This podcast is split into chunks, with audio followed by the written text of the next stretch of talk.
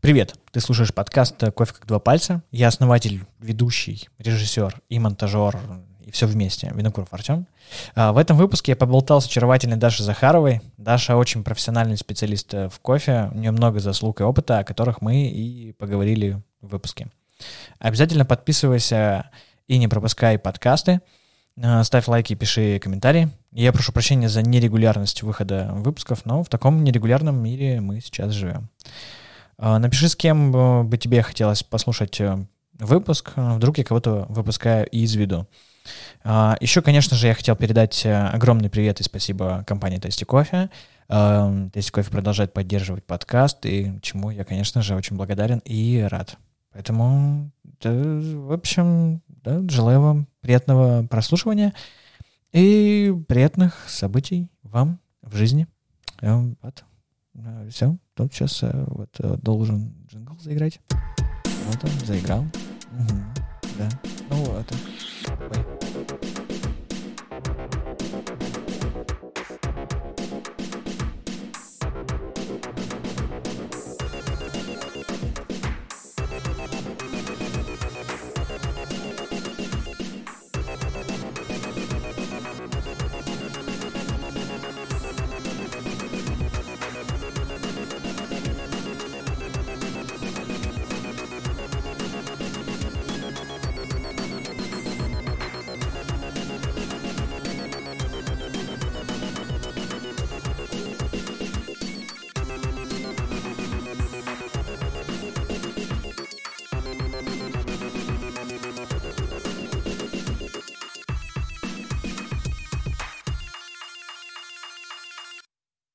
Даша, привет. Привет. Как дела? Хорошо, как у тебя? А, у меня тоже хорошо. Вот а, приехал наконец-то к вам в Дом кофе. Об этом мы еще обязательно поговорим. А, самый, наверное, популярный у меня вопрос из последних а, выпусков, а, которые я чаще, чаще всего задаю, это как люди, а, как оказалось по-разному, а, переживают именно ситуацию с коронавирусом и самоизоляцией. Mm-hmm. Расскажи вообще про, как для тебя прошел 2020 год, потому что мы записываем в, почти в конце декабря. Mm-hmm. А, ближе Уже к концу. можно выводы сделать. То есть да. какие-то выводы, то есть для себя, как ты в итоге а, смотришь на тот период, когда всех заставляли сидеть там дома, э, чем-то заниматься, то есть как ты вообще смотришь на этот год в целом? А, слушай, ну и для меня, в частности, для компании в целом, это был э, непростой год, откровенно говоря, но он не был плохим, потому что мы работу свою не останавливали, мы работали удаленно, мы поддерживали связь друг с другом на протяжении всей, всей вот этой вот карантинной истории, да, там сколько, два с половиной месяца по факту.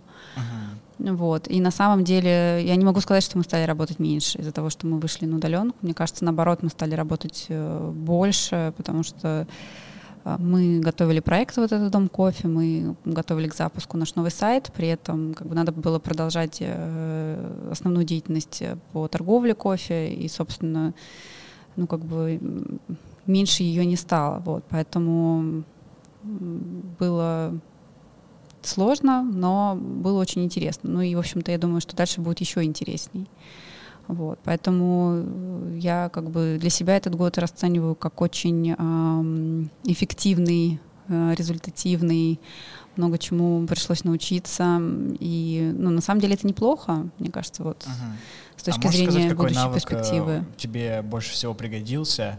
из выученных в этом году? И каким пришлось, э, знаешь, в экстренном образе, так как, короче, обучиться там, например, тайм-менеджменту, типа, чтобы все успевать дома, например? Слушай, я привыкла работать э, из офиса, потому что, ну, как бы это эффективно. Ты приходишь на работу, концентрируешься, у тебя там деловые встречи, или если надо покапить кофе, ты тоже все это сразу делаешь, все в одном месте. А тут пришлось учиться работать удаленно, и это странно, потому что, ну, естественно, когда ты приходишь домой, у тебя, естественно, сразу включается там режим расслабления, и как бы сидя дома, что-то работать. Это было там первые, мне кажется, недели две очень странно, вот, но потом вот действительно навык сформировался, то есть как-то встаешь утром и идешь за рабочий стол и ну, работаешь. И вот удаленная работа вот в этом плане, конечно, мне помогла сформировать какой-то навык работать и из любого места, где бы ты ни находился, там в офисе или дома, или, может быть, в кофейне, там, не знаю где.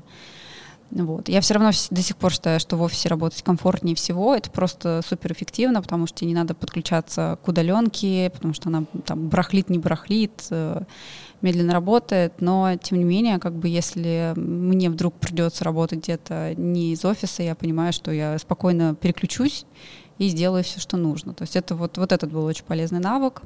Вот, но на самом деле не единственный.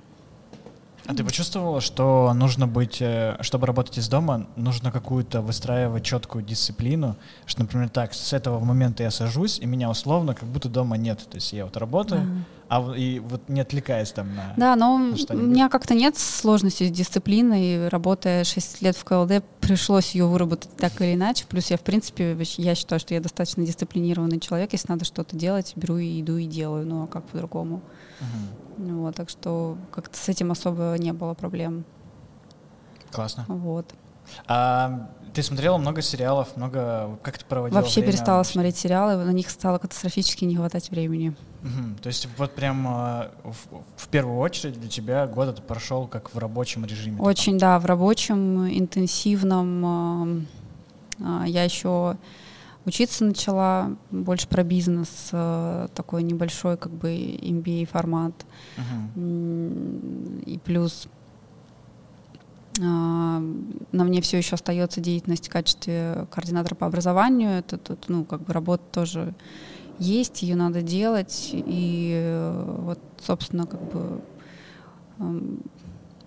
приходится делить себя между всеми этими направлениями. И получается, что как бы и в КЛД работы меньше не становится, становится больше. По направлению э, волонтерской деятельности есть тоже какие-то проекты, есть какие-то идеи, наработки, их хочется воплощать. Вот. И еще учеба, которую тоже надо что-то успевать делать. Я на самом деле вообще ничего не успеваю. И я очень плохой студент, но я продолжаю настырно все это делать.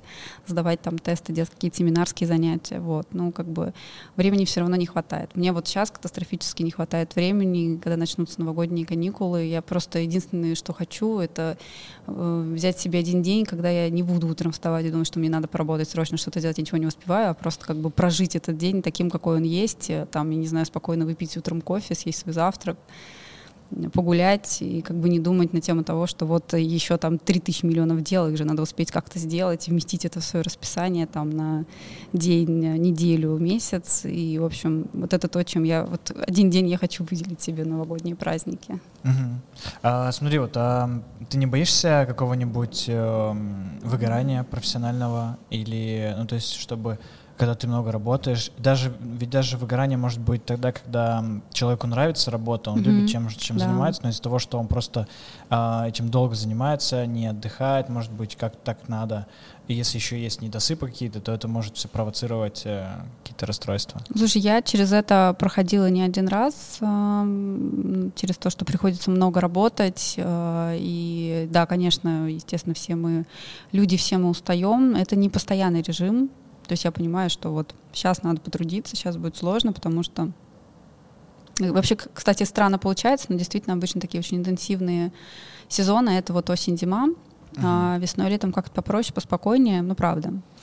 Вот, есть время там для себя побольше, для друзей побольше, для семьи побольше. А сейчас э, просто, ну вот, как бы так сложилось, что много работы именно вот в сезон осенне-зимний. Ну, в принципе, что еще делать? Собственно, ты особо много не погуляешь, на улице ну, холодно, да, да. вот, э, как бы это вполне себе звучит логично, естественно. Вот. У меня просто сейчас же, помимо открытия дома кофе, запуска нового сайта, еще в феврале состоится курс по устойчивому развитию кофе, и я, в общем-то, человек, который за это полностью отвечает, поэтому вот в этом направлении еще много работы подготовительной, плюс марте я хочу делать как а, уже координатор по образованию паблик uh, ток на тему создания профсоюза бариста, который, конечно, невозможно создать, но можно делать какие-нибудь другие инструменты, которые были бы рабочими как для бариста, так и для работодателей.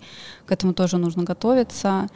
И еще я хочу uh, осуществлять свою преподавательскую деятельность уже как бы не в рамках работы в КЛД, и это тоже требует определенного времени. Поэтому, ну, как бы я просто понимаю, что это вот сейчас очень такой активный период. Но так будет не всегда, будет полегче. И э, если там я захочу себе сделать какой-то отпуск, вот я его планирую, там, может быть, в начале марта, то я вот такая типа, так, хорошо, вот сейчас мы два месяца поработаем, а потом в марте мы поедем и отдохнем. Будет полегче даже держать, давай там надо. А какое твое собраться. любимое место отдыха? То есть ты любишь активный отдых, типа в горы Да, я люблю, да, да, да, да, я люблю. Ну, я могу, конечно, там два-три дня полежать э, на пляже, ничего не поделать, мне просто становится скучно и э, начинает везде чесаться, что надо что-то поделать, куда-то сходить. Э, я достаточно активный человек. Вот, поэтому, да, я люблю горы, я хочу слетать в Сочи, покататься на лыжах, на Розу Хутор. Я там, в принципе, уже много раз была, и не то чтобы это мое там супер любимое место, просто в марте я не думаю, что все откроют, uh-huh. и получится куда-то полететь. Ну и плюс это достаточно бюджетный отпуск. Такой, его можно очень быстро спланировать, знаешь, ну то есть ну, просто да, как да. бы забронировать э, гостиницу, купить билеты и полететь. То есть там не нужно каких-то больших сумм и времени для планирования, в общем, uh-huh. поэтому в этом плане удобно. Вот, хочется, да, на лыжах поездить. Клево. горы. Вот, а, скажи, а, просто я вот много с кем разговариваю, и для себя даже я тоже понимаю, что а, 2020 год а, оказался немножко непредсказуемым. То есть мы не понимали, как будет, что будет в этом году немножко? дальше. Ну, ну, это я так сглазываю. Вот, но мы не понимаем, там, что будет дальше, как это будет все развиваться, будет, не будет, там, вторая волна, там, пятая, что-то еще, что-то закроет, не закроет. Вот. А, ты построил очень много планов себе на вообще на будущее и на следующее. То есть ты их как-то планируешь по периодам, или ты понимаешь, что а, неважно, как сложатся обстоятельства, я все равно какими-то делами точно буду заниматься, какие-то, может быть, передвину. То есть вот как у тебя планирование сейчас идет на следующие года? Хороший вопрос, но э, есть вещи, которые я не могу никуда передвинуть. Это там моя основная работа, естественно, это а, деятельности в СКА, которая тоже, ну, как бы у меня там срок два года, вот год уже прошел. Uh-huh. Следующим летом, я надеюсь, будут выборы. Я хочу пойти баллотироваться на национального координатора и, в принципе, дальше в этом направлении тоже двигаться. Вот. И опять же хочется преподавать тоже. Как бы вот в плане преподавания можно отодвинуть, то здесь я чувствую себя достаточно комфортно. Ну, я понимаю, что не обязательно сразу все делать можно постепенно. В плане работы в КЛД, ну тут, конечно, сейчас супер активно, и да, там не получится отодвинуть какие-то вещи, но что-то мы делаем постепенно. То есть тут, мы, тут я сдвигаюсь вместе с компанией, я бы так сказала. Вот. А в плане обучения, ну, я, честно говоря, я очень сомневаюсь, что я все закончу в один год, так как это изначально планировалось. Возможно, это растянется на подольше. Ну, как бы, ну, окей, ну, растянется под подольше, ничего страшного. Конце концов, захочу, закончу так, как надо. Просто если ну, на это нужно будет больше времени, значит, нужно будет больше времени. Вот. То есть я как-то не могу сказать, что у меня прям там все супер распланировано на месяц-год, там, пять лет вперед. Просто есть какие-то цели, есть какие-то задачи, хотелки, и, конечно, ну, по возможности я их реализую. Но, ты знаешь, это все работает, потому что это все взаимосвязано. Потому что, э, ну, как бы, это все связано с кофе так или иначе. Даже если это образование про бизнес, это, ну, как бы, я это применяю в своей работе, в своей практике. Если это волонтерская деятельность, то это также как бы связано с моей работой, да, потому что вот этот курс по устойчивому развитию, он изначально задумывался, ну, именно как бы классно бы привести, потому что вот же он, СКА его запустили, а у нас его еще не было. Вот, но при всем при этом я, естественно, это делаю через КЛД, потому что есть ресурсы, как бы это помогает в том числе тоже рассказать про деятельность компании, да, про э, инициативы по устойчивому развитию, которые делает э, Neumann Coffee Group. То есть это классно, и в этом плане мне нравится, что все это работает вместе что это как-то, знаешь, не противоречит друг другу, поэтому можно, я это все планирую с пониманием, что везде как бы я останусь в выигрыше. Угу. Кайф, кайф. А давай немножко с помощью волшебства перенесемся в прошлое. Немножечко волшебства. А, мы перенесемся туда, когда я знаю, что я слушал вот как раз недавно переслушивал с тобой э, подкаст Сережи Митрофанова, mm-hmm. вот, и ты там рассказывал про свою историю, как ты пришла в кофе. Да. Давай вкратце также пройдемся, просто для тех, кто не слушал, и для тех, кто хочет еще раз послушать, возможно, что-то сейчас изменится, и ты сейчас по-другому что-то Что-то добавится. да, Да не, ну прошлое, оно же не меняется, оно, в общем-то... Слушай, ну в кофе я достаточно давно, с 19 лет, это уже вот сколько? 14 или 15 год пошел. 14 Угу. Скажи, а, это, этот выбор, он был осознанным? То есть ты понимала, что так, я хочу вот э, попробовать? И да. тебя так затянуло? И такая, вау. Во, да. Он, ну, я не могу сказать, что он был осознанным. Конечно, он не был осознанным. Я была студенткой, я искала работу, пока, уч, пока училась в университете. Но вот как-то так сложилось, что я пришла, и мне настолько все это понравилось. Это кофейная история. Эм, индустрия гостеприимства, наверное, даже не том, какая она была, а какой она должна быть, в принципе. Мне все это очень понравилось, и вот как-то затянуло. Затянуло, и причем мне сразу ну, как бы захотелось развиваться в этом направлении. А, в 2008 году, в 2006 году я пришла в эту сферу, в 2008 году достаточно быстро я заняла первое место на чемпионате бариста. До сих пор считаю, что мне повезло. Ну, как повезло, но в плане... Я, конечно, готовилась. У меня был там тренер, который мне очень помогал, готовил меня, и это тоже часть его, ну, его заслуга в том числе, что я выиграла. Вот. Ну и, конечно, то, что там просто не было таких людей, как Ольга Мелик Каракозова, Дмитрий Корюкин, потому что, конечно же, тогда бы я в жизни не выиграла, там два года варить кофе за стойкой, зеленая, вообще ничего не понимаю, ничего не знаю, вот, но как бы... А по образованию у тебя Училась я на тот момент на детского клинического психолога, но университет я в итоге не закончила по этой uh-huh. специальности. Но просто в какой-то момент поняла, что это вообще совершенно не мое. Вот. Но, тем не менее, я потом после участия в мировом чемпионате, когда я поняла, что язык он нужен просто, если я хочу развиваться дальше в этом направлении, он просто must-have, я пошла на переводчика. И я закончила, то есть у меня переводческое образование с английского на русский, с русского на английский. Вот это, это безумно помогает мне в работе, потому что я кучу материалов перевожу. Я, в принципе, занимаюсь написанием э, текстов для КЛД, и не только для КЛД. Нет, только для КЛД. Ну и для себя, естественно, потому что, ну, как бы у себя веду Инстаграм, и там тоже что-то пишу. Не очень большое. Вот, мне, в общем, очень помогает все это, и как бы, если мы проводим какие-то мероприятия международные, я тоже могу бы переводить как синхронист. Я это не очень люблю и всегда очень стрессую, но, в принципе, вроде меня неплохо получается, потому что, ну, как бы, именно иметь, э, как сказать, опыт работы в индустрии, понимание, как это все ну, словарь именно терминов, понимание всех процессов, да, это помогает переводить качественно текстом uh-huh. и, собственно, речью.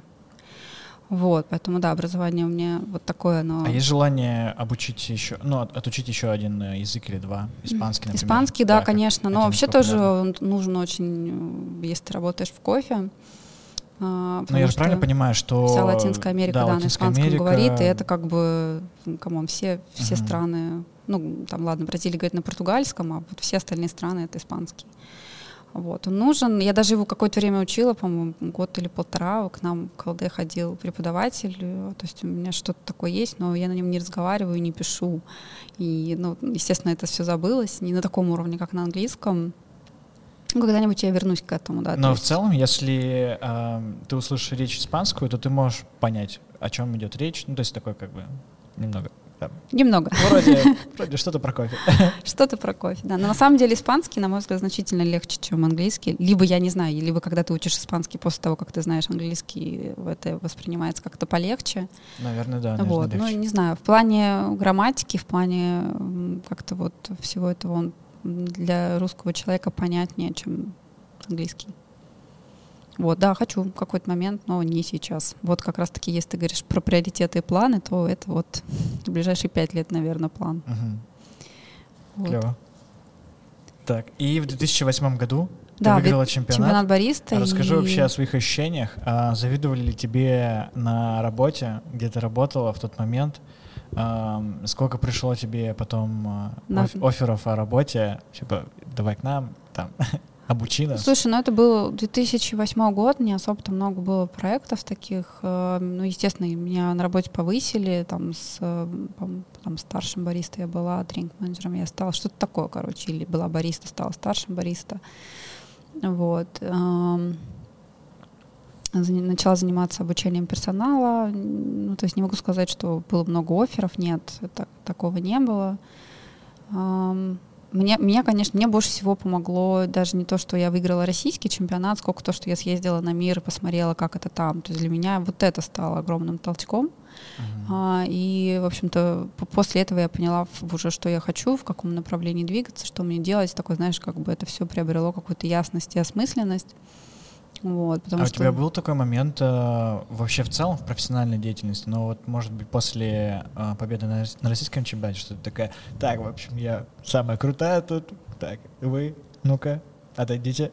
ну, то есть именно такая, знаешь, как звездная болезнь. болезнь небольшая, Слушай, ну, да. наверное, мои коллеги считали, что у меня есть звездная болезнь. Я не знаю, наверное, это было такая, как бы, типа, блин, да, я такая классная, я там выиграла чемпионат бариста. Но она быстро прошла, потому что я участвовала в чемпионате бариста на следующий год и заняла четвертое место, потому что там была достаточно сильная кофемания, которая готова, ну, как бы, если они берут что-то делать, они это делают не так э, спустя рукава или там в полсилы, там вне смен что-то делать и готовить, они как бы готовятся серьезно, у них на это есть и ресурсы, и возможности, поэтому как бы в, следующий год после четвертого места, знаешь, вся эта звездность такая наздулась. Вот, но я не жалею ни о чем, то есть э, любой опыт, даже негативный, он супер полезный, я думаю, что даже он в каких-то моментах более супер полезный, чем какой-то положительный опыт. А на мировой чемпионат ты попала уже тогда, когда выиграл э, Гулем Дэвис, да? Эм, в, девят, в девятом году, получается. То есть ты Нет, восьмого восьмом. А, ты Восьмом. восьмого выиграла и восьмом уже поехала, да, Мгм. да, да. То есть там другие даты были э, для чемпионата? Там был июнь 2008 в А, нет, Копенгагене. это значит, да, я перепутал. Да, Да, то есть у нас отборочные идут, а российские весной, да, да. сезон. А, понятно. А как тебе э, сам мировой чемпионат на то время? То есть ты смотрела выступления до этого Какие чемпионата? о чем, да, господи. Чё, ничего не было в То есть 2008 там, году. Не, вроде все еще же гуляет э, видео на ютубе э, выступление Тима 2004 года. Слушай, я не особо, не особо следила за мировой ареной вообще, в принципе, на тот момент. А, И не могу сказать, что я какой-то спец в плане приготовления кофе. Тем более вот сейчас, когда я уже этим не занимаюсь, там какое-то лохматое количество лет. А, В прошлом году была у Маши Нурдиновой на обучении на брю, на интермедиа. Так много для себя полезного узнала, честно говоря. Тогда-то мы варили вообще совершенно по-другому, не было там никаких весов.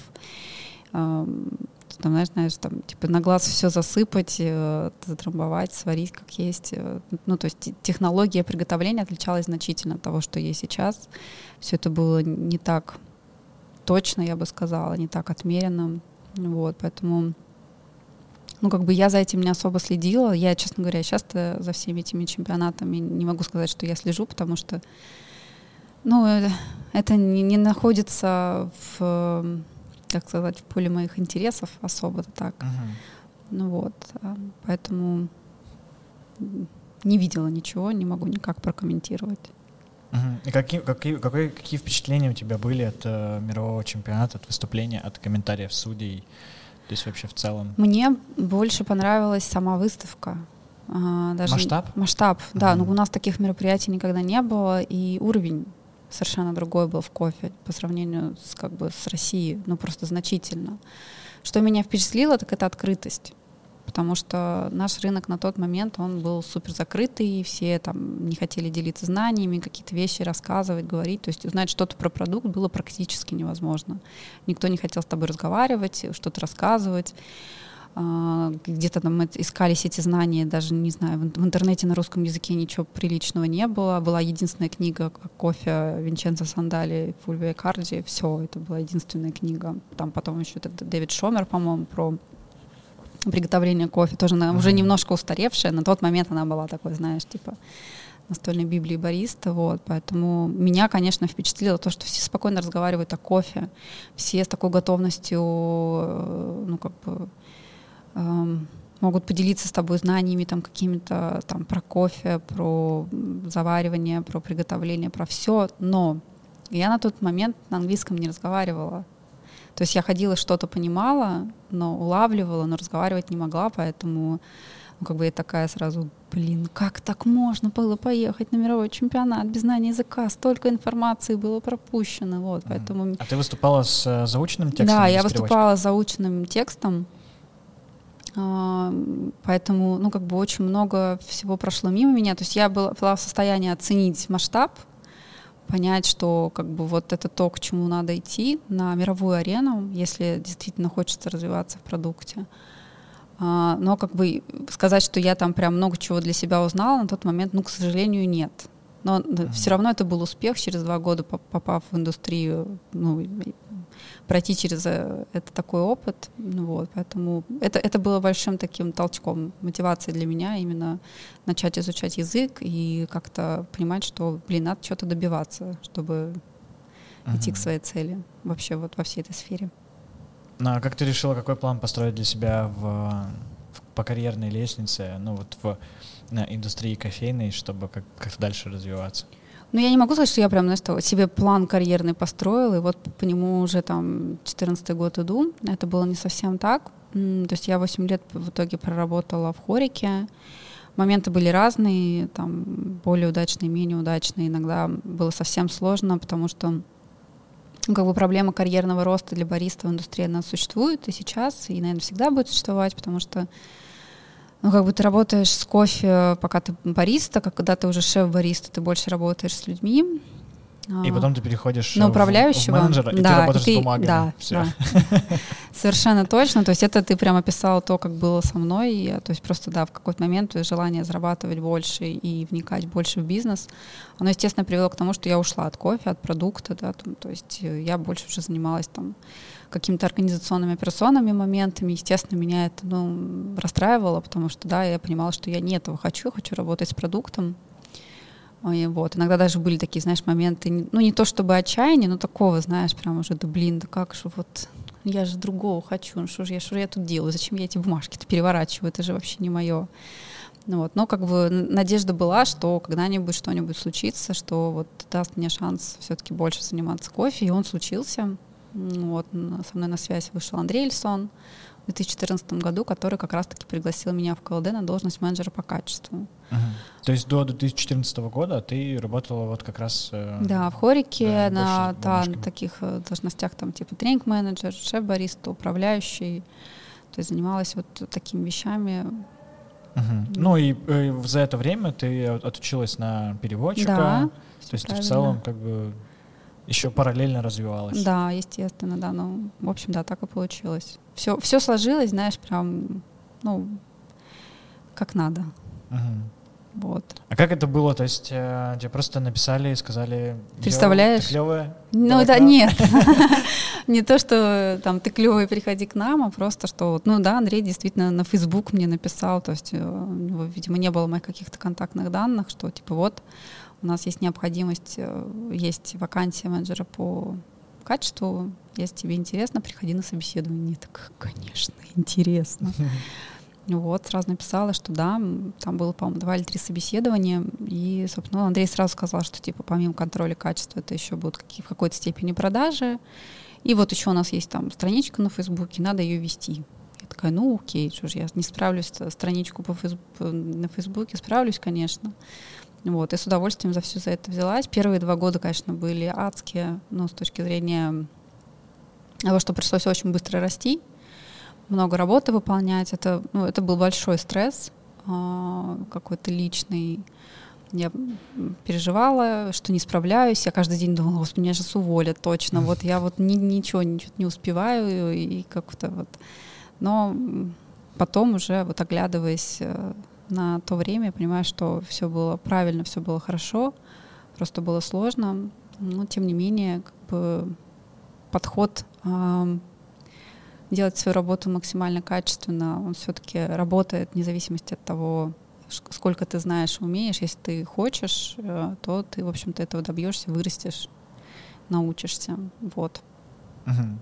А после того, как ты заняла четвертое место на чемпионате, ты еще пробовала участвовать в чемпионатах? Mm-mm. М-м, нет, я потом пошла в судейство как раз-таки в 2010 mm-hmm. году. Вот. Почему ты решила пойти в судейство? То есть ты захотела познать другую сторону? Ну, во-первых, да, это было интересно попробовать а, да, другую сторону. Я думаю, что многие тоже бариста, которые как какие-то возможности развития для себя ищут, они тоже рассматривают судейство как э, какой-то дополнительный источник знаний, опыта, в том числе сенсорного, дегустационного. Ну и, в принципе, так оно и есть. Вот. А в чемпионатах я, в общем-то, ну, как бы я участвовала вот два года, и дальше, в принципе, у меня не особо возникало желания участвовать в них, потому что не считаю я, что выступление, коммуникация, харизма являются моими качествами, сильными сторонами, поэтому думаю, зачем себя заставлять, если, ну, как бы мне это сложно, да, то есть мне нравится работать с кофе, мне нравится, там, может быть, его готовить, там, я очень хорошо, ну, не очень хорошо, но как бы умею обучать, зачем мне, собственно... Это стресс, это микрофон на тебе, который меняет твой голос немного, это судьи, которые на тебя смотрят, и ты по факту это даже не вроде не мои слова, а Дим Крюкин как-то говорил, что ты на чемпионате отдаешь среднюю чашку, Мгм. а на тренировках ты стараешься поднять максимальную чашку, тем самым ты поднимаешь среднюю чашку. Мгм. И вот на чемпионате ты отдаешь эту среднюю чашку, потому что есть факторы волнения, еще чего-то, что-то пойдет не так. Ну, там, безусловно, оборудование там не то, на да, котором ты оборудование, тренировался. вода, что-то вот, безусловно. а, другое.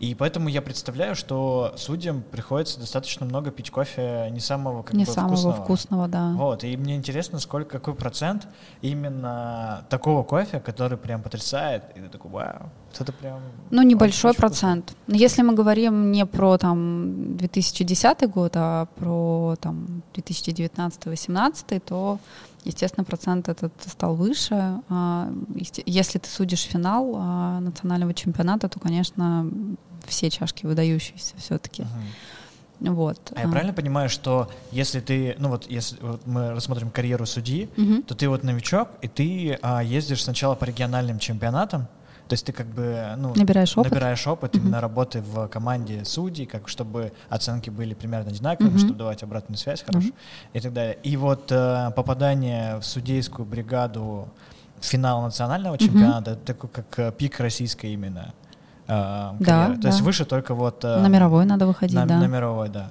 То есть именно Все вот, правильно, э, да. Новичков, конечно, не берут финал судить, потому что, ну, там ответственность очень большая, Мгм. и надо, конечно, быть уверенным в своих силах.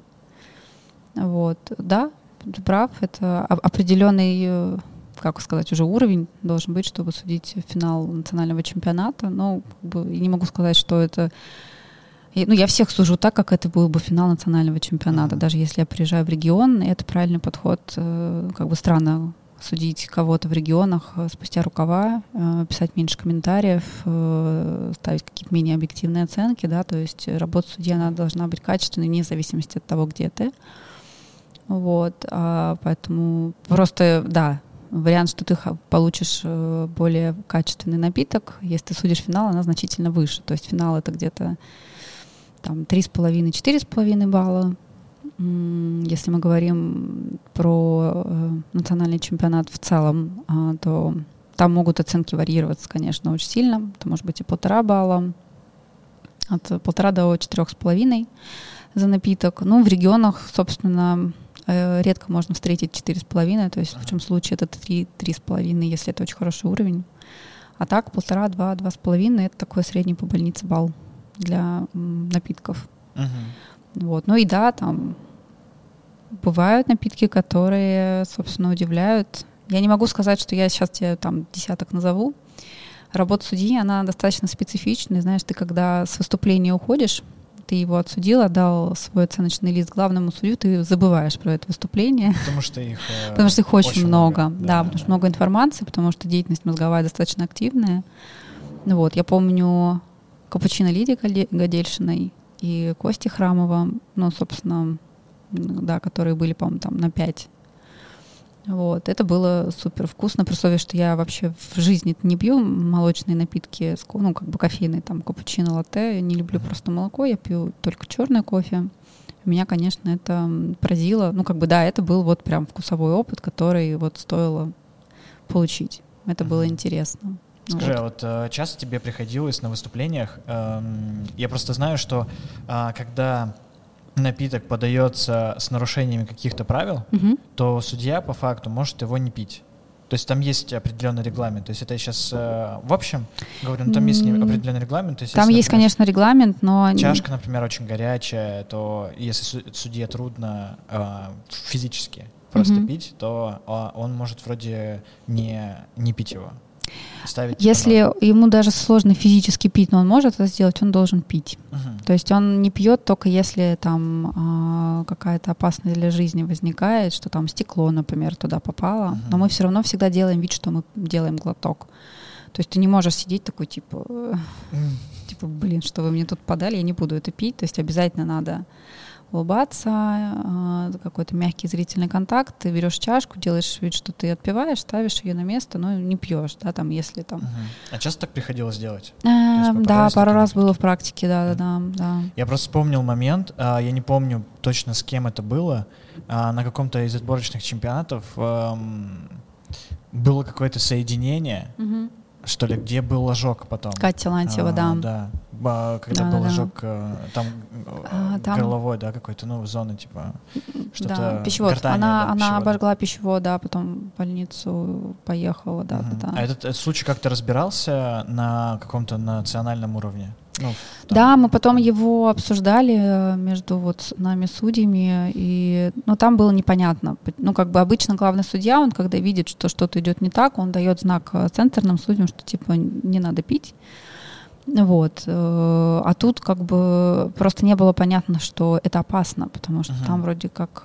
Знаешь, как там получилось? У них были шарики с чем-то замороженным, какая-то там какое-то соединение, и Кате случайно попалось два поэтому концентрация была а, выше. Была выше. Да, поэтому у нее был ожог. Вот, а так все остальные, в общем-то, спокойно выпили, и никаких последствий не было. Но такое сложно предугадать.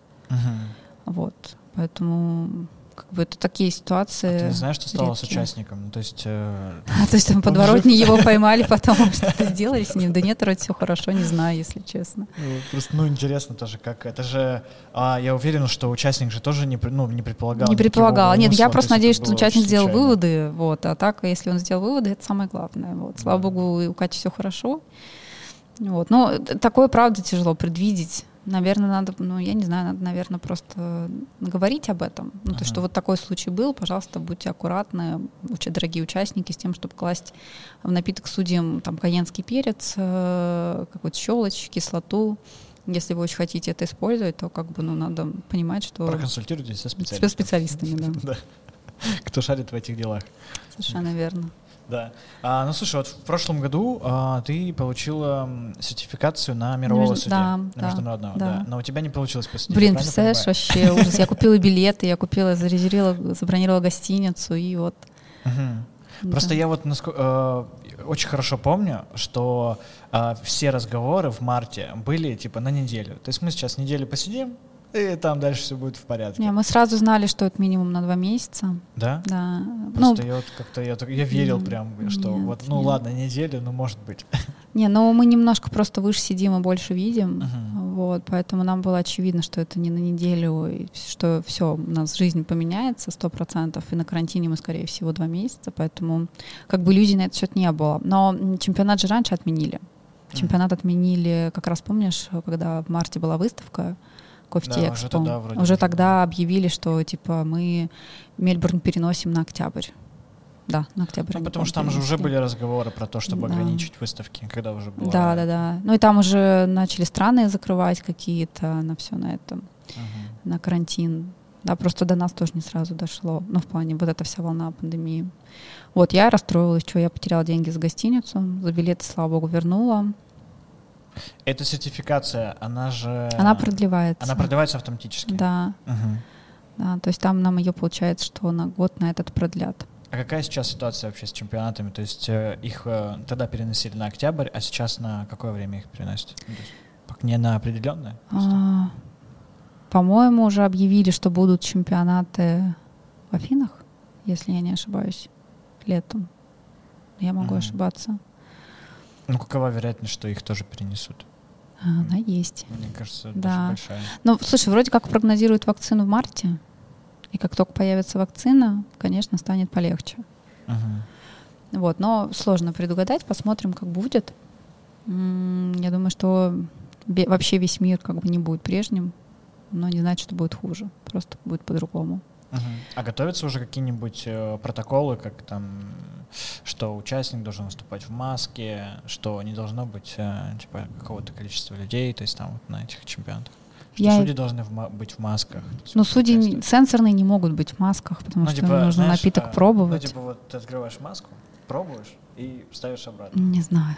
Вот. Вроде, вроде Просто Такого если будет нет. такая Пока ситуация, такого вроде нет. то все судьи должны быть э, с очень хорошим актерским талантом, чтобы Улыбаться глазами. глазами, да. Потому что по-другому все. То есть если глаза как-то вот так вот, то все. Даже если там под маской улыбаешься, ничего не поможет. Да, это сложно. Нет, но я знаю, что а, какие-то чемпионаты проводились а, в время пандемии, и да, судьи были в масках. Ну, по-моему, это были судьи техники. Ну вот, если отменят, наконец, этот масочный режим, ну, то ну, какой смысл им быть в масках? А в том, чтобы изменить протокол дегустации, ну, я об этом не слышала. Мгм. Может быть, но как бы пока у меня никакой информации нет.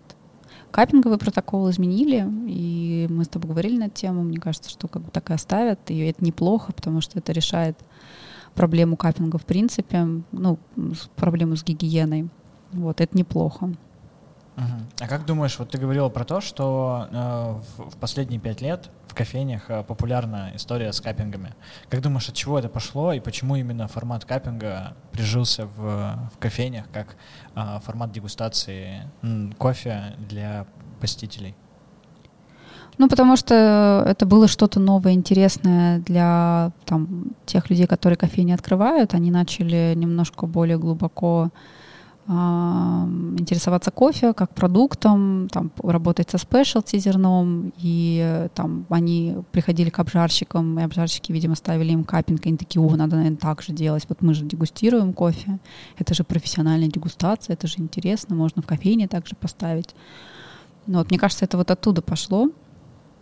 Но я повторюсь, что, на мой взгляд, это не лучший способ э, презентации своего ассортимента, потому что, ну, как бы, это мы с тобой понимаем, как капить э, в плане самой процедуры, протокола, да, люди, которые пришли в кофейню первый раз, они этого не знают, они не понимают, что там ложки надо споласкивать, там горячая вода, и вообще выглядит для них это все, наверное, не очень. Это, ну, как бы достаточно брезгливо капить из одной чашки вместе с 30 людьми, которых ты там первый раз в жизни видишь. Поэтому, ну, на мой взгляд, все-таки, если вы устраиваете в кофейне дегустацию, это делать лучше там с помощью батч-брю или там hand-брю, ну, как-то другими способами. Ну и плюс, как бы для потребителей, вы же не, не завариваете капинговую чашку, когда вы отдаете из меню там кофе черный, да, вы это все равно делаете в каком, каком-то другом методе. Ну, то есть какой смысл давать потребителю что-то, что он вот один раз попробует, не поймет, и как он должен на это реагировать. Ну, то есть я как э, человек, который там капит часто, не очень понимаю, зачем. Ну, это профессиональный инструмент. Ну, зачем как бы насаждать его потребителю, я, честно, не очень понимаю. Мгм. Смотри, а вот э, вернемся к судейству. А, ты хочешь э, именно войти в пул типа людей, которые будут э, как э, Саша Цыбаев, э, финал? Типа какая у тебя цель именно в судействе? Дойти до А- какого момента? А, Я, у меня цель не, не столько в судействе, у меня цель, в принципе, выйти на международную арену кофейную. Вот. А, И судейство — это просто возможность сделать это. Да, то есть я очень хочу судить мировой чемпионат. А, Во-первых, это интересно с точки зрения испытания себя, потому что ну, это не просто, да, нужно на определенном уровне знать язык.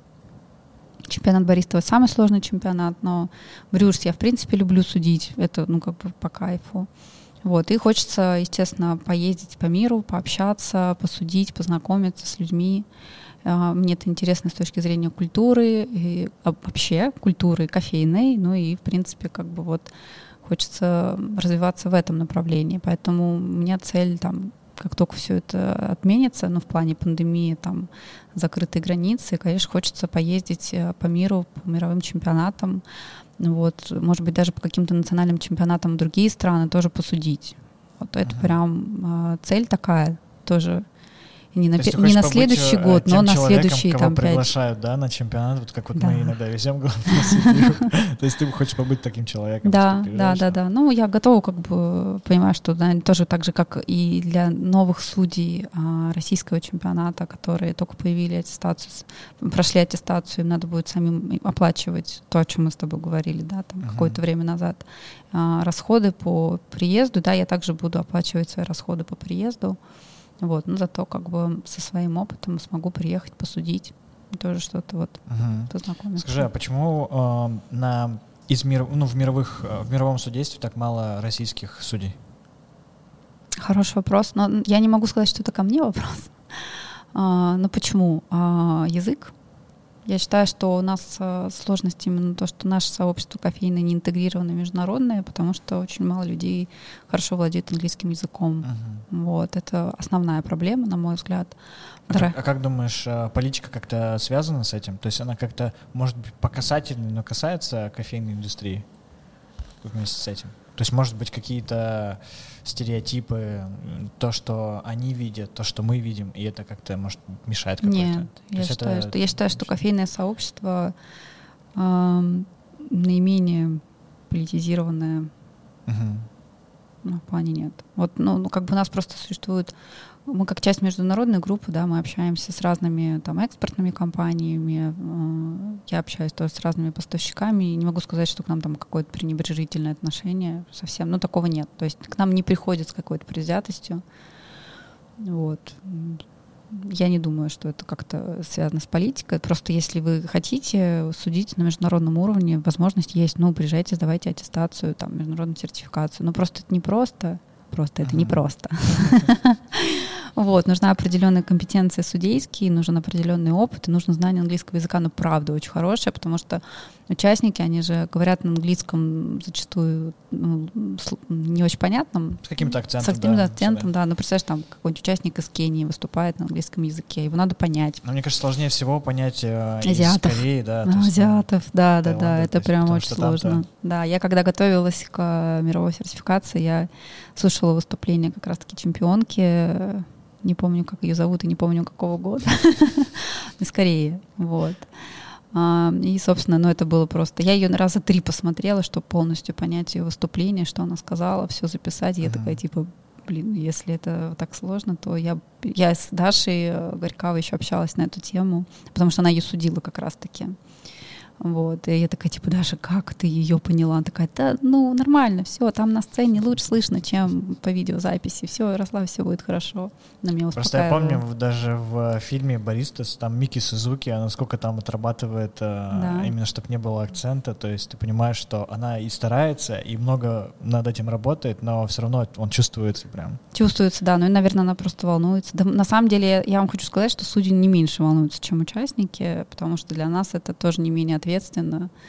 Ну, судить людей, да, участник он один раз выступает, у него там 15 минут нервика, а у нас там в течение дня вот мы как ходим, так судим, так и вот нам все это тоже на нервах, поэтому это, конечно, страшно, ну, как бы страшно, хорошо страшно, да, то есть такой хороший стресс мотивирующий, но тем не менее надо уметь влад...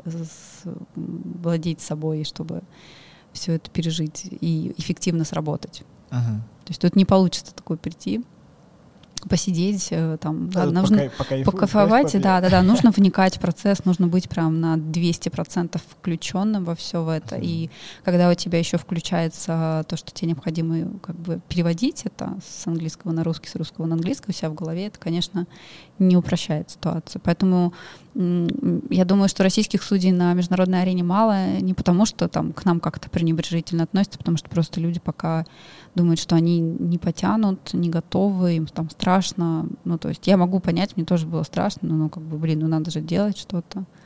Только так это будет развиваться. Вот, но уже у нас э, пять судей, по-моему, если не ошибаюсь. Угу. Как думаешь, э, наше судейство российское отличается от мирового? Да. Ну, в плане подхода, да. в плане то есть у нас, а, я же правильно понимаю, у нас протокол одинаковый? Да, безусловно, регламент, регламент он, один, он один и тот же для всех. Но во многом а, главные национальные судьи диктуют, э, скажем так, а, Какие-то поправки? Интерпретацию mm. регламента, да, вот, на основе там своего какого-то опыта. А международных судей у нас среди главных только с международным опытом только Даша э, Горькова и Саша Цыбаев. Все. Остальные, они вот там... Даня получил, э, также про сертификацию прошел, Таня Елизарова получила, но мы пока не судили мир, мы ну, как бы на самом деле не знаем, что там как. Вот, поэтому во многом у нас такое, знаешь, судейство национализированное, я бы так сказала. Mm. Вот. Ну и плюс есть определенный разброс. Да, то есть у нас в России, по-моему, больше ста человек судей, и ну, как бы уровень у всех разный. Надо подтягивать, по-хорошему надо какие-то там тренинги проводить, калибровки. Ну, я всегда, я об этом, наверное, лет пять уже говорю, что нужно что-то делать, ну, вот, ну, как бы пока... Именно, чтобы вырав... ну, подтягивать да, до да, высокого да, уровня да, судейства. Да, чтобы уровень судейства, ну, просто чтобы у людей были возможности, да, если они хотят судить хорошо, вот, пожалуйста, Мгм. да, есть там какие-то А образовательные сейчас, программы. получается, этого не хватает. То есть, если судья захочет сейчас поднять какой-то, ну, свой уровень, то ему как бы некуда. то ему можно пройти там, например, на SCA Sensory или на Q грейдинг, там, там Q Essentials, например, но как бы это все около судейские вещи, больше, больше связано с дегустацией, а не именно с навыком судейства. Вот. А что-то такое связано именно там с судейством чемпионата бариста, такого нет. Да, там я в прошлом году, нет, в этом году уже делала два тренинга, достаточно успешных. Но получилось, я, я получила фидбэк, что типа очень классно, очень помогает. Да, то есть я, у меня именно тренинг был направлен на то, чтобы выработать навык. Вот, ко мне хотели приходить участники чемпионатов, я сказала, вам туда просто не надо, потому что, ну, как бы зачем? Вы же участник, я не буду рассказывать. Я буду, я рассказывала там про критерии, мы калибровались, во-первых, им нельзя там быть, потому что, ну, мы как бы тренинг для Какой-то конфликт интересов, да? Но это неправильно, да, то есть э, по регламенту бариста, а, которые там калибруются, они не могут выступать. Калибруют судьи, они не могут выступать в Мгм. этом же сезоне, потому что, ну, как бы получается, что у них перед другими участниками преимущество. Это неправильно. Вот, поэтому я сразу говорила, что, типа, не надо приходить ко мне на тренинг, потому что, во-первых, это не очень правильно, а во-вторых, ну, как бы вам и не нужно, потому что там будет именно навык судейства.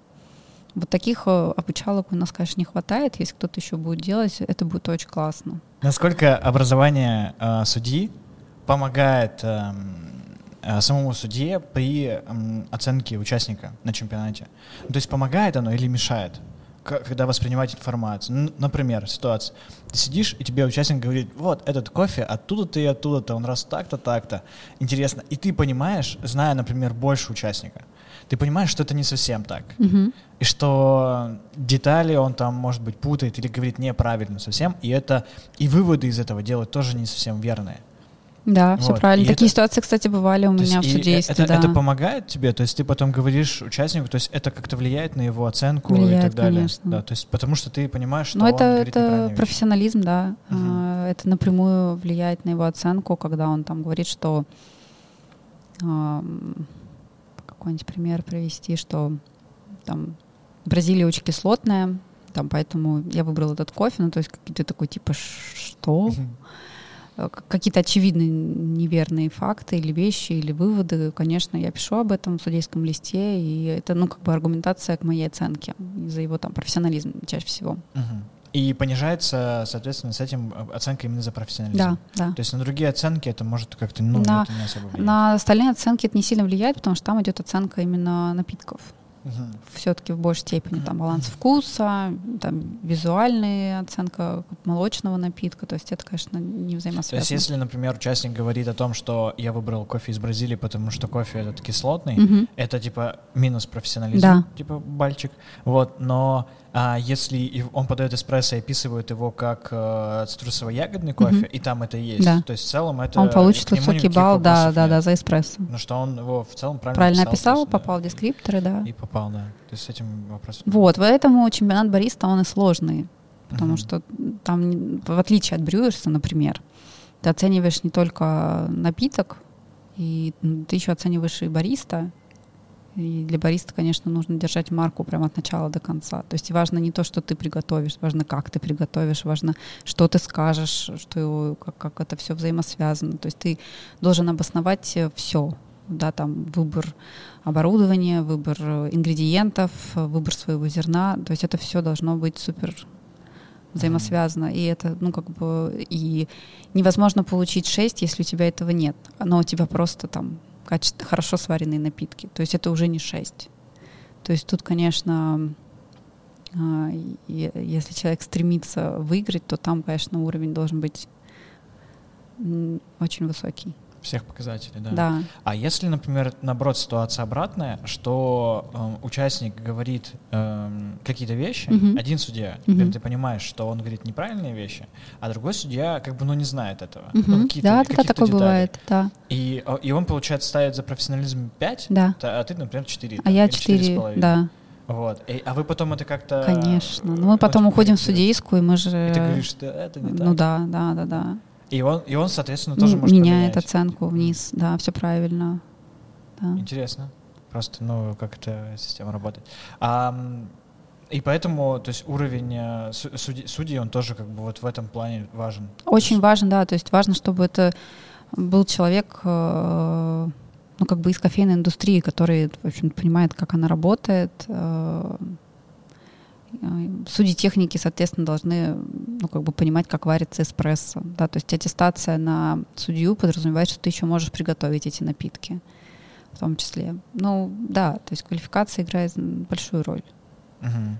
А насколько нужно получать, насколько важно получение эм, когрейдинга и всех остальных вот э, таких обучающих программ э, для Но, судей? На самом деле, если ты не судишь э, бариста, то если ты судишь бариста, то кью-грейдинг тебе не очень-то и нужен, потому что Вообще Q-грейдинг больше про работу с зеленым зерном, понимание, чем отличается спешлти от коммерческих качеств.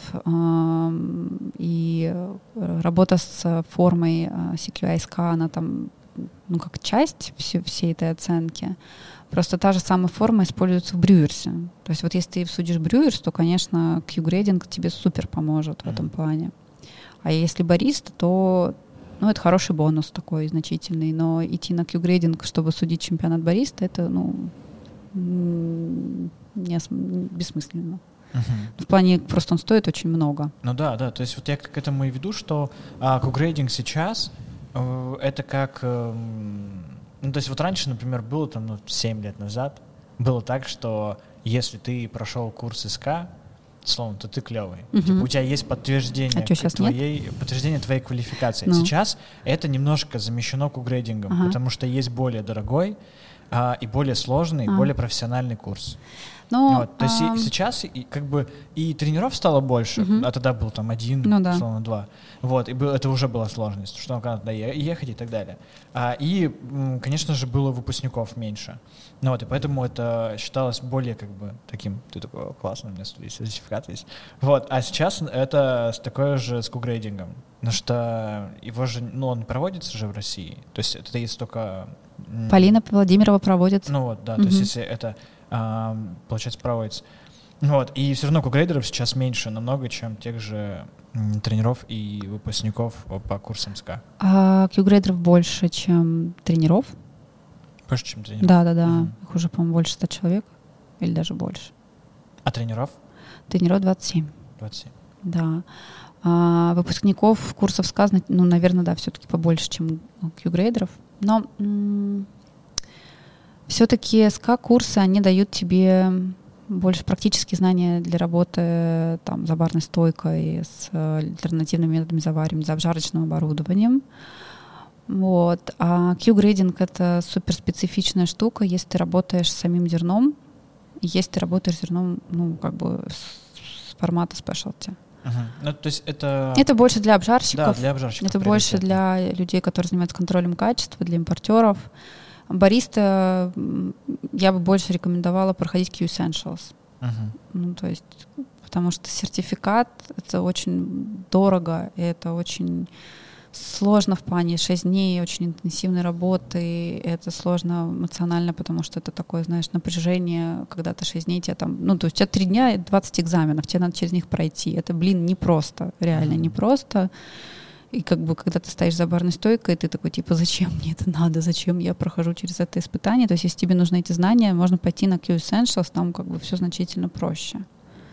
Uh-huh. Вот. Ну и плюс этот сертификат нужно же каждые три года э, обновлять, да, подтверждать. И это, ну, как бы тоже ну, то есть это такая, знаешь... А это тоже затратно, да? То есть надо опять экзамены сдавать? Нет, там попроще, слава богу. Не нужно проходить через эту экзекуцию каждые три года. Недостаточно там один калибровочный день, четыре стола, э, ну, как бы Африка, Мытая Африка, Мытая Азия, Майлцы, Майлцы — это Центральная Южная Америка и натуралы. То есть четыре стола — это то, что есть и на Q-грейдинге, и то, что есть на калибровке. То есть, ну, просто надо вот по протоколу откалиброваться с инструктором. Угу. И тебе еще на три года дают, соответственно, сертификат. А помимо ведь э, еще всех этих программ есть еще Q-процессинг. Q-процессинг, да. Да, а для кого он, ну, кому он нужен? То есть именно обжарщикам нужен он тем, кто работает с качеством зеленого зерна. То есть я же правильно понимаю, то есть это Я уже... думаю, что он больше сделан для фермеров. Да, то есть это уже больше для Да. уже где Да, да, земля, там как это все да. растет. Все правильно, да. То есть по факту для а, обжарщиков он не особо-то нужен. То есть даже для тех, кто ездит за кофе, за импортером. Ну, слушай, сложно так сказать, что вот э, рубить с плеча, что вам не очень-то это и нужно. Любые знания, они ценны. Мгм. И, знаешь, э, получение знания о кофе — это как складывание пазла в одну картинку. Ты как бы что-то знаешь обо всем, но вот насколько вглубь, ну, понятно, что не везде и не всегда. Вот. А когда ты проходишь какие-то специализированные курсы, э, то ты как бы такой в, свой- в свою картинку этот пазл вкладываешь, и это ну, дает тебе возможность э, развиваться по разным направлениям сразу. Да? То есть это как-то вот создает, как сказать, развивает тебя как специалиста в целом вообще. То есть Вот. ты становишься многогранным. Да, ты условно. становишься таким человеком, который там сразу понимает очень много и очень, ну как бы, как сказать, не очень, не то чтобы очень много, но как объяснить? Шире картину. Шире видит. картину видишь, да, я Мгм. согласна. То же самое курс по устойчивому развитию. Да, то есть он же тоже не совсем про продукт. Э, Это не те курсы СКА, как э, бариста, там, брюинг. То есть ты не- не получаешь э, на этом курсе какие-то навыки, которые ты можешь использовать. А, Ты просто знакомишься с проблемами а, кофейной индустрии, которые вот существуют сейчас, которые нужно решать сейчас, чтобы у нас у всех там было будущее через там, лет 30. Мгм. Ну, То есть это климатические проблемы, там это социальные проблемы, там гендерное равенство, трудовые ресурсы, там э, cost production, ну, то есть э, собственно то, как это, то, какие проблемы были, есть, какие появляются и какие существуют методы решения, главное, как их находить. И актуально это не только для фермеров, актуально это и для всех, и для ну, для нас, для, как для импортной компании, для импортеров и для обжарщиков, э, собственно, для кофеин, потому что, ну, это касается, в общем-то, всей цепочки, потому что если в какой-то момент фермеры не смогут кофе выращивать, ну, нам всем придется пойти работать в другую сферу.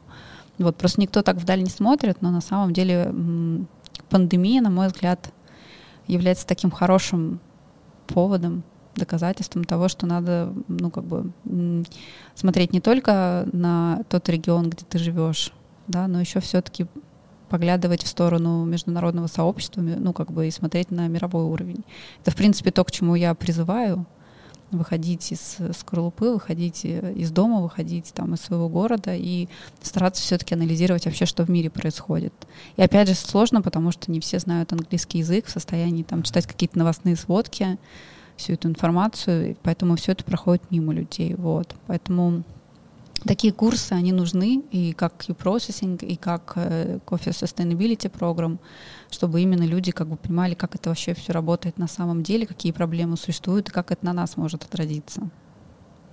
На, насколько, насколько проблема климата, а, глобальная проблема, и насколько она объемна, потому что ну, мы понимаем, что есть проблемы с климатом, что кофе может расти меньше, либо его, ну, там, какие-то регионы будут уже не, э, не приспособленными, но насколько она именно поглощает кофейную индустрию, то есть, типа, есть ли какая-то статистика, Насколько она реальная? Ну, то есть, насколько она, именно в каких масштабах это все происходит, то есть это, типа, как это вообще происходит? Ну, а, проблема климата состоит э, в том, что все мы знаем, что арабика, она растет в определенных условиях, она достаточно прихотлива. Изменение климата приводит к тому, что э, некоторые земли становятся непригодны для выращивания арабики. Да, рабуста в этом плане, она менее прихотливая, она более устойчивая там, к каким-то температурным э, погодным условиям. Э, и э, путь, э, когда арабику будут замещать рабусты, он вполне себе возможен в будущем. Вот, поэтому, собственно, и CQI ведет, э, ну, разработал в какой-то момент Q-Robusta грейдинг, Q-Robusta сертификацию, создала стандарт э, specialty для Robusta, который называется, ну, как бы Robusta стандарта specialty, она называется Fine Robusta. Вот. И, собственно, в принципе ведутся исследования на эту тему в мире, потому что вариант, что р- рабусту будут выращивать больше, он очень даже э, велик и возможен. Это первая проблема. А Вторая... возможно будет такое, что арабика будет условно как какой-то премиальный продукт, то есть его настолько мало, что все такие, м-м, уже хоть какая арабика, уже уже можно. Да, вполне такое возможно, конечно. Просто люди живут сегодняшним, там, завтрашним днем, да, они такие, типа, приходят к нам, типа, вот, уважаемый КЛД, дайте нам что-нибудь вкусненькое. А у нас сейчас уже даже нет ничего. Мы практически продали там весь ассортимент спешлти и ничего не купили, потому что у нас нет возможности купить. Нам там до сентября вообще не разрешали совершать какие-то покупки у производителей экспортных компаний. Сейчас вроде можно, но покупать много мы все равно не будем, потому что у нас большой сток. И потому что это большие риски. Работа в сегменте спешлти это сложно, и на самом деле пандемия больше отразилась, э, она отразилась на индустрии кофе вообще, но он в большей степени отразилось на спешлти, и вы на самом деле увидите это попозже, когда поймете, что нет уже такого ассортимента, потому что фермеры не выращивают, потому что большие риски, потому что непонятно, купит или не купит.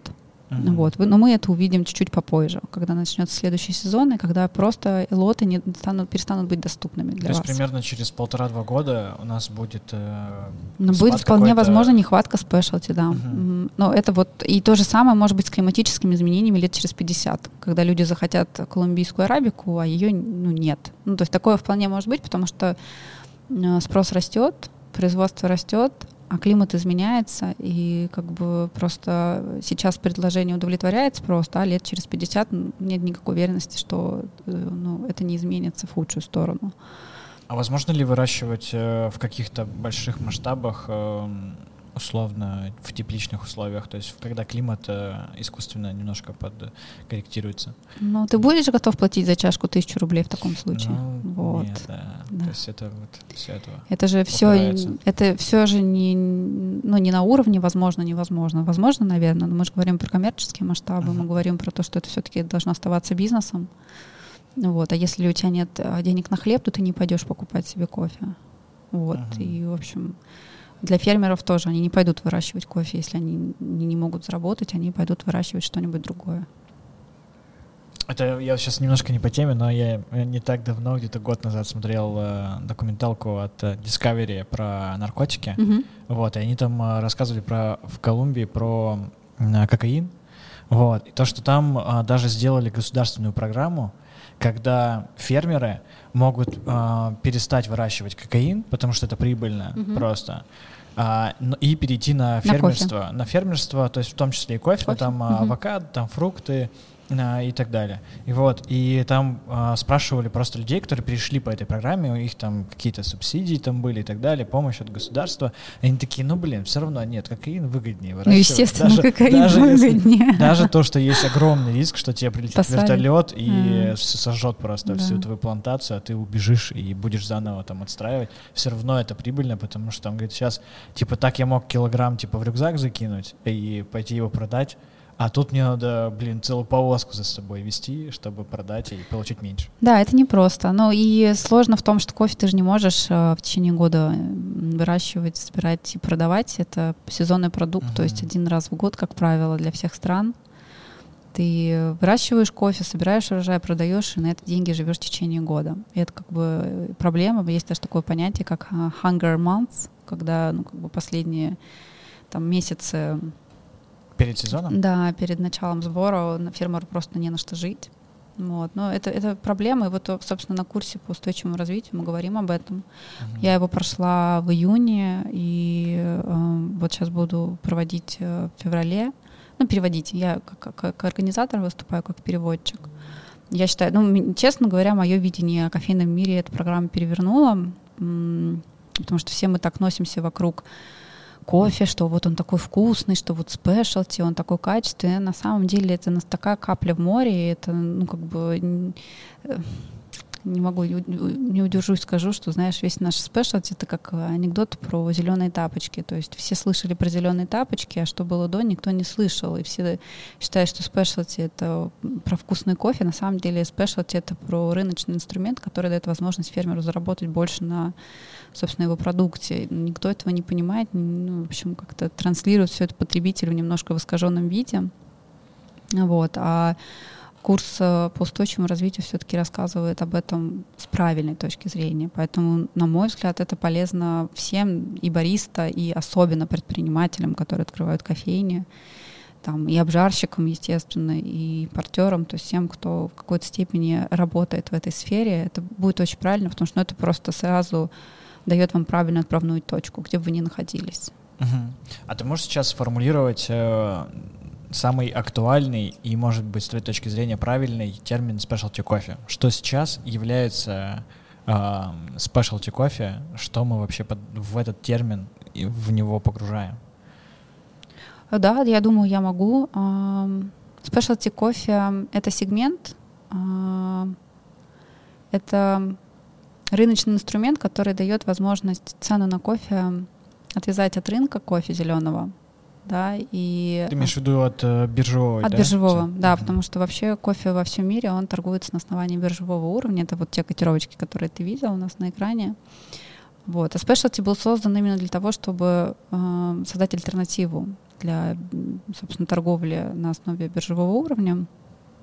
Ну и тут как бы идет направление со стороны фермера. Для фермера это возможность продать свой кофе подороже, при этом улучшив качество. То есть не так, что просто свой кофе продать подороже, да, но а, сделать определенные вложения в ферму, в продукт, а, сделать его более высокого качества и у потребителя, соответственно, бенефиты преимущество в том, чтобы получить продукт более высокого качества, более дифференцированный, ну, то есть там отслеживаемый, понятно откуда, кем выращенный, вот. Для фермера это, соответственно, возможность получить э, доход с этого продукта повыше, чтобы, собственно, жить в течение года спокойно, не переживая, что там последние месяцы ты будешь голодать, сделать какие-то инвестиции в фермы, детей в школу отправить наконец-таки, в конце концов. Вот. То есть э, это больше про преимущество, которое получает потребитель-фермер. Да, это не маркетинговый инструмент для нас, для индустрии, чтобы продвигать свой продукт и продавать больше чашек кофе.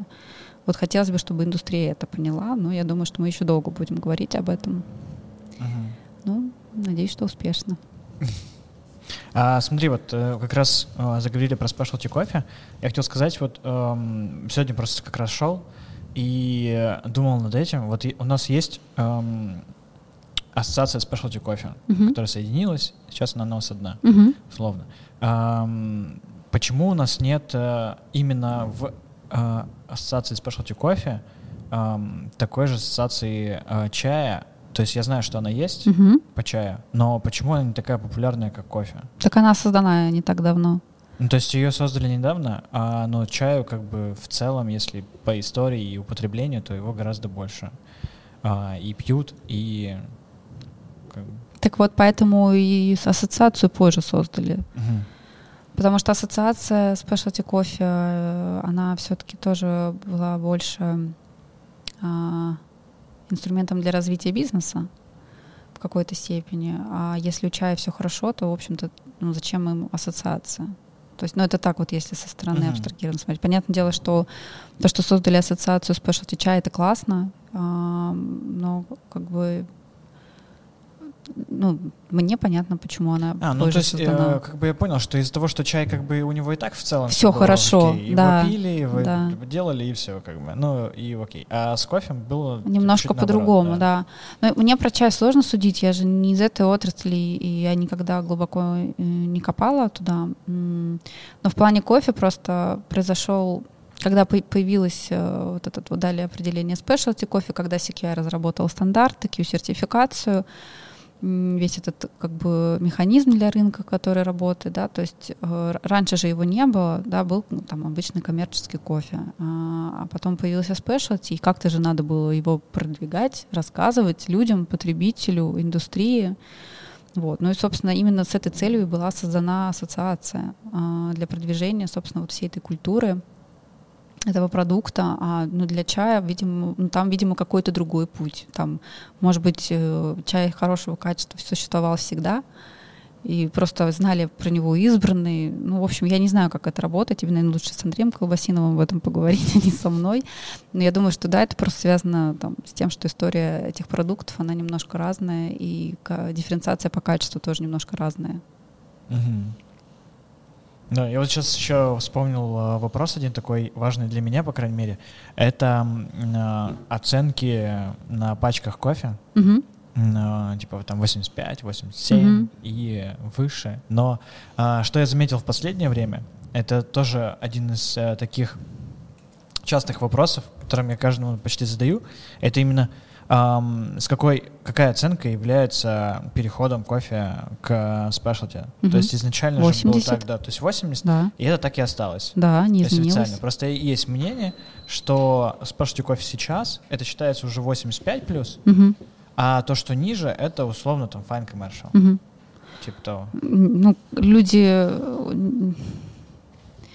не могут взять и по своему желанию изменить э, международную спецификацию на спешлти кофе. Мгм. Да, то есть, может быть, для них спешлти, ну, типа, там, вкусный кофе это больше 85, но вообще во всем мире стандарт таков, что э, кофе, который стартует от 80 баллов, он считается спешлти. Ну, при условии, естественно, что количество дефектов также соответствует стандарту качества. Мгм. Вот, потому что бывает так, что здесь, наверное, логика немножко другая. Логика в том, что если ты берешь хороший коммерческий кофе, оцениваешь его по протоколу СКА, он вполне себе наберет э, больше 80 баллов. Он будет чистый в плане, ну, как бы однородный, он будет там э, без дефектов, с каким-то букетом. а, то есть любой даже, даже хорошая Бразилия Сантос коммерческого качества вполне себе может быть на 80 баллов. Мгм. И пошло вот после этого, знаешь, такое, сказать, смешение, а, непонимание да, того, что как бы откуда все начинается. А, Во многом, наверное, какие-то импортные компании российские этому поспособствовали, потому что они начали коммерческий кофе оценивать по протоколу СКА и говорить, что вот там вот эта Бразилия, она там 82 балла. И, э, естественно, люди такие типа, ну, значит, спешлти от 85 начинается. То есть это какое-то, знаешь, такое неправильное начинание, которое привело вот к таким последствиям. Мгм. Именно поэтому это не очень хорошо. Ну, как бы мы свой коммерческий кофе по протоколу СКА не оцениваем, потому что ну какой в этом смысл? Мы знаем, что это коммерческое качество. Зачем нам ему Мгм. нам То его выдавать него- за спешлти У него стандарт? оценки вообще нет, получается? Или он, просто, или он оценивается по другому протоколу? А Мы оцениваем коммерческий кофе по другому протоколу. Мгм. Да, у нас другие оценочные листы. У нас такой же протокол, ну, в плане процедуры, вот, но как бы листы другие, потому что ну, нет смысла, да, а, протокол СКА подразумевает, что там, там 10 критериев, это определенная процедура, тебе 6 образцов, тебе на них приходится тратить там типа час времени, чтобы накрыть, намолоть, залить, три раза подойти к нему покапить, все заполнить, ну то есть это много времени, а если у тебя в день проходит 100 образцов, как ты будешь каппить по протоколу SCA? Ну, то есть нет смысла коммерческий кофе разбирать по 10 критериям, да, там важно, там, я не знаю, букет, э, чистота, а в каких-нибудь low-grade кофе важна просто чистота, ты не смотришь вообще на характеристики чашки, это нормально, ну, то есть это не что-то такое, типа там, неприемлемо. Нет, просто разный кофе э, оценивается по-разному. Нету смысла оценивать э, там сидама четвертого грейда по протоколу SCA. М, Потому что, ну, это понятно, что не спешлти. Ну, какой в этом смысл? Мгм. Просто вот эм, в связи с этим, из-за того, что а, бытует такое мнение в небольших кругах, ну что у нас в целом спешлти это кофе, процент очень маленький. Мгм. Вот, и поэтому, например, я стал замечать те обжарщики, которые указывают э, оценку на Мгм. своих упаковках, хотя я, я не уверен, я, я сам не уверен, как бы, что мне эта оценка дает, а как бы рядовые покупатели, я вообще не знаю, что они думают, когда они видят э, такую оценку, то есть для них это еще сложно в э, переваривании всей этой информации. Вот, и я понимаю, что я не вижу ни одной оценки ниже 85-86, то есть там 86, 87, 88 стабильно идет, и э, как бы ты пробуешь, то есть это э, не, не, а, не гарант того, что ты Да вот эти оценки супер ценность кофе. потеряли уже есть вот, какую-то. вот я к этому и веду, да, что да. и ты уже начинаешь задумываться, а откуда эта оценка берется, а Кто ее ставит? да, кто ее а насколько ставит, это насколько объективно? объективно, Вот, вот именно все эти вопросы, они именно всплывают сами собой, и ты такой как бы, а должен ли я верить этой оценке, если она Да. там стоит, если я не понимаю, кем она ставится. Ну, то есть вот в таком а, плане расходится. Ну, поэтому, на мой взгляд, писать на пачке оценку это тоже не совсем Не то чтобы правильно, а я, я просто не понимаю, зачем. Это- что это это как- потребителю Это скажет? как капинг в кофейне. То есть это какой-то профессиональный инструмент. Да, же. который, э, ну, как бы никак не переводится на, яз- на язык потребителя, все правильно. То есть написать ему, что этот кофе там с невысокой кислотностью, ягодным букетом, там плотным телом, ну, это, вот это человеку что-то скажет. А написать, что это 88 баллов по протоколу СКА, ничего не скажет. Ну Ну, а да. зачем Что тогда? дальше? Больше что вопросов дальше? возникает. Больше вопросов возникает. И как бы вот у нас, я не знаю, привычка из потребителей делать каких-то идиотов. Ну, вот ты приходишь там, и тебе на- вот берешь пачку. Вот ты представь, что ты не с кофе, вообще совсем с этим не знаком. Как ты будешь себя чувствовать? Такой типа, «М, Ну, я странно. не знаю, Да. а что это такое, ладно, поставлю, пойду в магазин куплю что-нибудь, а то, что я знаю написано, да. Ну, что я пойму, что на пачке написано. Поэтому, ну, мне кажется, что это тоже так же, как и капинг в кофейне, не очень оправданно. Опять же, это оценка, это профессиональная оценка кофе, это инструмент профессионального рынка. Зачем ее пытаются, из него пытаются сделать маркетинговый инструмент, я не очень понимаю. Ну, то есть, вот, как бы, вот мое мнение, оно такое. Ну, это вот я поэтому и спрашивал у тебя именно термин э, specialty кофе, потому что его тоже используют как маркетинговый инструмент, и если ты написал уже specialty кофе, то ты уже как бы себе уровень поднял а, сразу же. Хотя Проблема в том, что- Непонятно, что за этим лежит. Да, людям непонятно, что за этим лежит, и не всегда, когда пишут на пачке или там где-то в кофейне, что мы продаем только спешлти, это действительно так. И не потому, что они там мошенники, а потому что они просто не понимают, что это значит. Вот. Ну, в общем, это все ведет к определенному недопониманию в индустрии, и да, это, в общем, Но, а у тебя нет ощущения, что в какой-то момент это может эм, прикрыться, и, например, будет, выйдет новый термин, который будет... эм, а, так, ну, скажешь, что specialty кофе, короче, вот, мы, мы его не используем, Ага. потому что он потерял свою ценность и уже неправильно используется в, а, в массе. да. А мы вот э, придумываем новый термин, Мгм. он обозначает именно вот то, что мы там Да, да, и планировали, и вот теперь мы используем там его. например. Слушай, ну на самом деле это, да, мысль такая серьезная, и на самом деле мы когда в КЛД кофе э, делали новый сайт, э, новый интернет-магазин, вообще хотели отказаться от спешлти, именно как слово. Ну, оставить, знаешь, там, типа, у нас есть же там несколько подразделений, там, Робуста, Арабика, Файн Арабика и вот спешлти. Мы хотели от спешлти отказаться, оставить Файн Арабика и сделать э, раздел микролоты. Но мы понимаем, что как бы, наверное, это будет не очень правильно, потому что люди приходят и спрашивают спешлти. Если им каждый раз объяснять, что ну вот у нас спешлти есть вот в этой категории, в этой категории, это сложно, это им не очень понятно. Мы решили, что все-таки мы пока оставим, потому что ну, нам Слишком большая работа тогда Э, будет. Дело даже не в том, что это большая работа, а в том, что ну, как бы все хотя бы понимают, что это такое приблизительно. Мгм. Нам удобно коммуницировать с клиентами на их языке. Нам пока сложно коммуницировать с клиентами на нашем языке. Хотя мы стараемся проводить всякие образовательные, просветительные проекты, но тем не менее, да, там я понимаю, что там еще какое-то количество времени уйдет на то, чтобы людей научить правильно понимать, определять, что такое спешлти кофе и как работает рынок зеленого кофе. Это нормально. Но мы очень молодые, мы очень зеленые. У нас индустрия кофе в принципе начала, ну как бы э, нач- взяла свое начало не так давно. Если говорить про спешлти кофе, то, естественно, это было еще позже. Вот, поэтому ничего удивительного нет, ничего страшного в этом тоже нет. Просто мы очень молодые. А, Мы очень быстро при всем при этом двигаемся вперед. Да, у нас уже там есть чемпионы мировые по обжарке. А, мы ну, там у нас есть э, Дим Бородай, который тоже персона международного уровня. И человек, я сейчас без сарказма, если Ну да, серьезно. не, да. представляю, да. Мне как раз, э, то есть вот эм, э, мне, мне интересно, насколько его экспертность именно ценится в мировом масштабе и насколько ну, к нему прислушиваются, потому что он э, много дает экспертизы Да, да, он, ну, он специалист высокого уровня именно про продукт. Он действительно Мгм. очень много знает и очень глубоко его понимает, и как бы это известно на мировом уровне. Да, там какая бы там у него репутация ни была в плане что он сложный человек, да, тем не менее все прекрасно понимают, что он, тем не менее, является профессионалом, специалистом очень высокого уровня. Ну, человек, который ездит на ферме, делает эксперименты, свои ферментации, в общем, это, в общем, Ну, у которого есть э, своя, своя ферма, да. да, да, да. Ну, то есть это, конечно, Дима феномен для международного рынка, я сто процентов уверена. И как бы вот этот разрыв, что вот только вот там 10 лет назад мы были на одном уровне, а сейчас мы скакнули сюда, много новых людей в индустрию приходят, естественно, они не могут все эти знания сразу в себя впитать, и все эти знания, они не, в общем-то, не сразу, как бы, не всем доступны ввиду того, что не все знают английский язык. В общем, ну вот это породило такую вот ситуацию на российском рынке. Она уникальна. То есть я думаю, что она только для нашего рынка uh-huh. сложилась.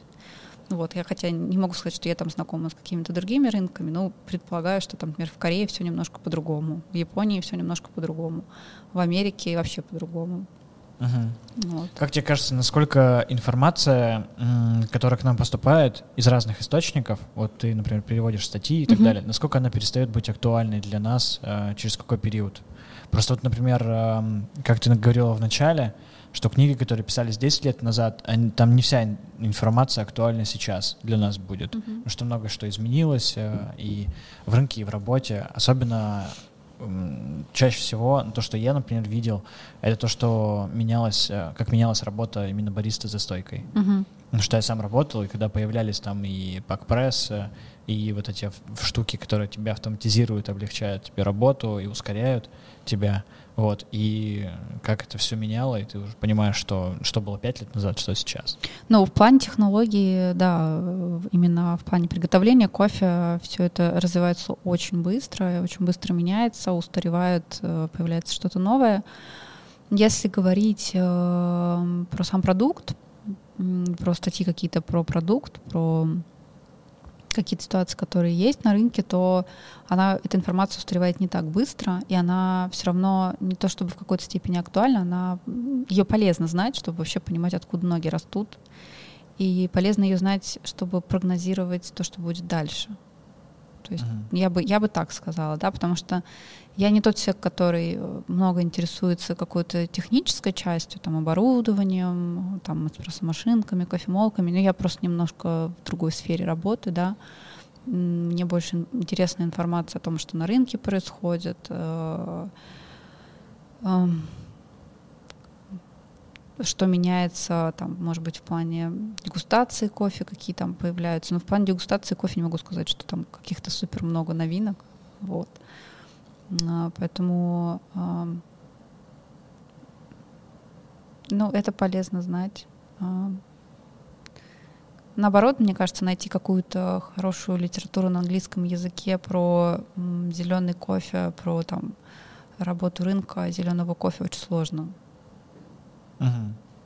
Ну, потому что это более узкий круг. Да, это, Еще это уже, чем. Но на самом деле это не узкий круг, это просто немножко другая сфера, я бы так сказала. Угу. То есть она как бы кофейная, но как-то вот э, зеленый рынок кофе и кофейни, которые являются производителями конечного продукта, как-то они не взаимосвязаны. Вот это вот это вот в этом есть небольшая такая проблема. Угу. Ну, потому что там уже больше информации про биологию, да, то есть уже про какие-то более я, на, научные Я, наверное, способы. больше имею в виду трейдинг. Угу. Экономику, трейдинг, а, экономика, бизнес. Да. То есть вот такие какие-то вещи. То есть не столько про сам продукт, сколько угу. про рынок. У тебя ощущение, что в, э, типа, нам не хватает образования второстепенного, то есть не, э, не чтобы больше знать информации и погружаться в продукт, угу нужно там изучать физику, биологию, экономику, то же самое, чтобы быть компетентными как раз-таки более шире. Ну, я не знаю, я, мне кажется, я не настолько... Не могу сказать, что ее не хватает. Uh, у меня нет ни экономического, ни физического, ни химического образования. Это не мешает мне работать в кофе, развиваться, как-то что-то узнавать больше. В кофе могут быть также полезны какие-то социальные науки. А, поэтому вопрос, знаешь, даже не столько в каком-то специализированном некофейном образовании, сколько именно, в принципе, в подходе к работе, к продукту. У меня единственный момент, у меня в три будет встреча, мы успеем? Да, я думаю, мы сейчас э, обсудим. Да, буквально минут наверное, 15. Давай. Все, окей. Так, ну, а, я, я уже записываю. А, ну что ж, мы находимся в доме кофе. Вот, а, чтобы вы понимали, то это не просто название «Дом кофе», это реально дом кофе. То есть тут большое здание, просто трехэтажное, и выглядит это просто очень масштабно. Расскажи, Даш, про идею Дома кофе вообще, и он, что он собрал внутри себя. А, Дом кофе — это площадка, которая объединяет несколько компаний. А, собственно, нашу импортеру кофе КЛД, компанию а, Кубрю, кофе Сова, и еще вот в январе к нам переедет э, ребята с производством десертов, Flow десерт здесь будут делать. И, конечно, это площадка, которая предоставляет определенный спектр услуг, в которой есть склад зеленого кофе, кофейня, дегустационная зона, учебный класс. То есть это место, куда могут прийти люди из индустрии кофе, узнать больше о продукте, купить зеленый кофе, пожарить его так, как им хочется под их цели, продегустировать либо в каппинге, либо в фильтр-машине, либо в эспрессо-машине, либо в шоуруме Gourmet Style, а вот Gourmet Style еще у нас тоже тут на первом этаже живут. И также и могут прийти энтузиасты кофе, либо потребители, либо те, кто не пьют кофе, но вот им стало вдруг интересно.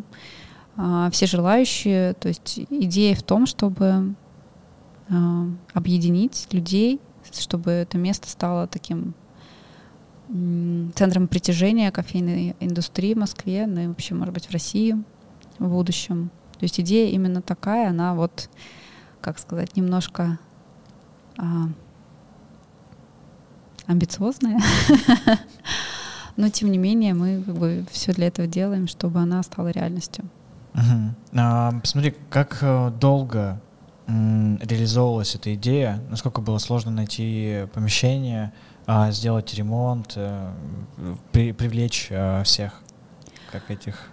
Ну, на самом деле об этом лучше говорить не со мной, а с Андреем. Я так наблюдаю всю эту реализацию настолько, насколько могу наблюдать. Идея, насколько я знаю, от Андрея возникла давно, но какую-то такую форму, которую она имеет сейчас, она приобрела вот в 2018-2019 году. А, проект этот был, соответственно, согласован с Гамбургом в феврале этого года, и в марте началась пандемия. Uh-huh. У нас были все шансы, в общем-то, что нам его не подтвердят и не проинвестируют.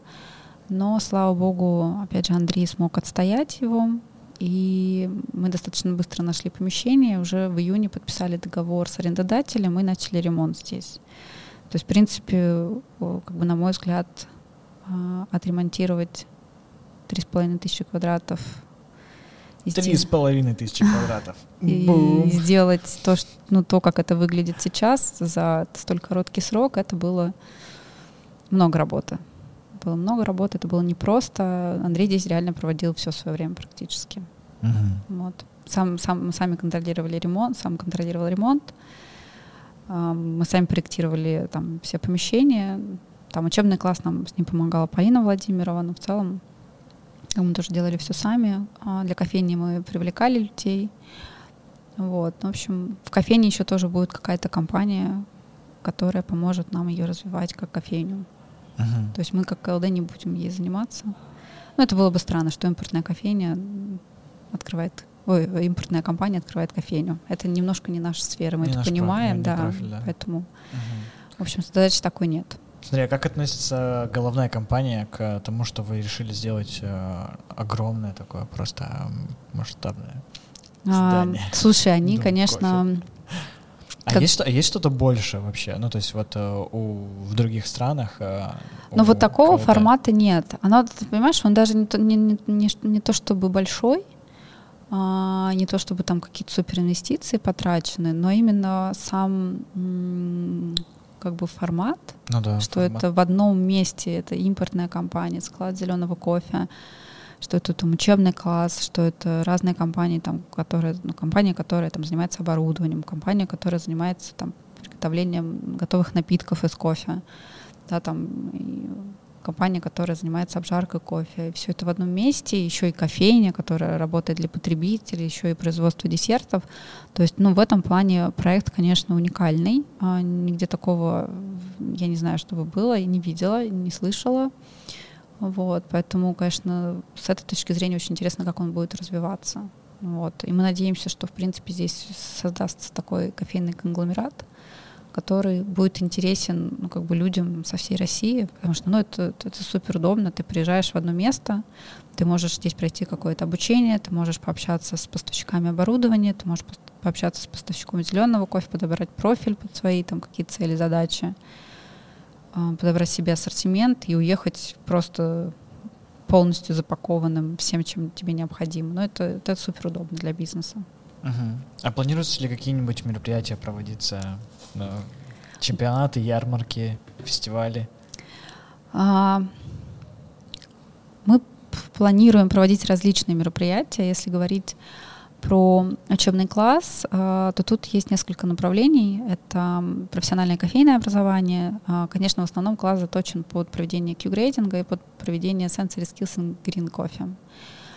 Но также здесь, в принципе, можно проводить и модуль брюинг, здесь также можно проводить какие-то индустриальные мероприятия, там, дегустации вина, там, чая, воды, я не знаю, там, любые лекции, потому что здесь лекторий больше 100 квадратов э, на 24 человека с соблюдением меры социальной там, дистанции и всего-всего. Вот, и здесь, в принципе, вариантов много. Проводить какой-то вот именно в сегменте э, хорика каких-то а, мероприятий, все что угодно можно делать практически.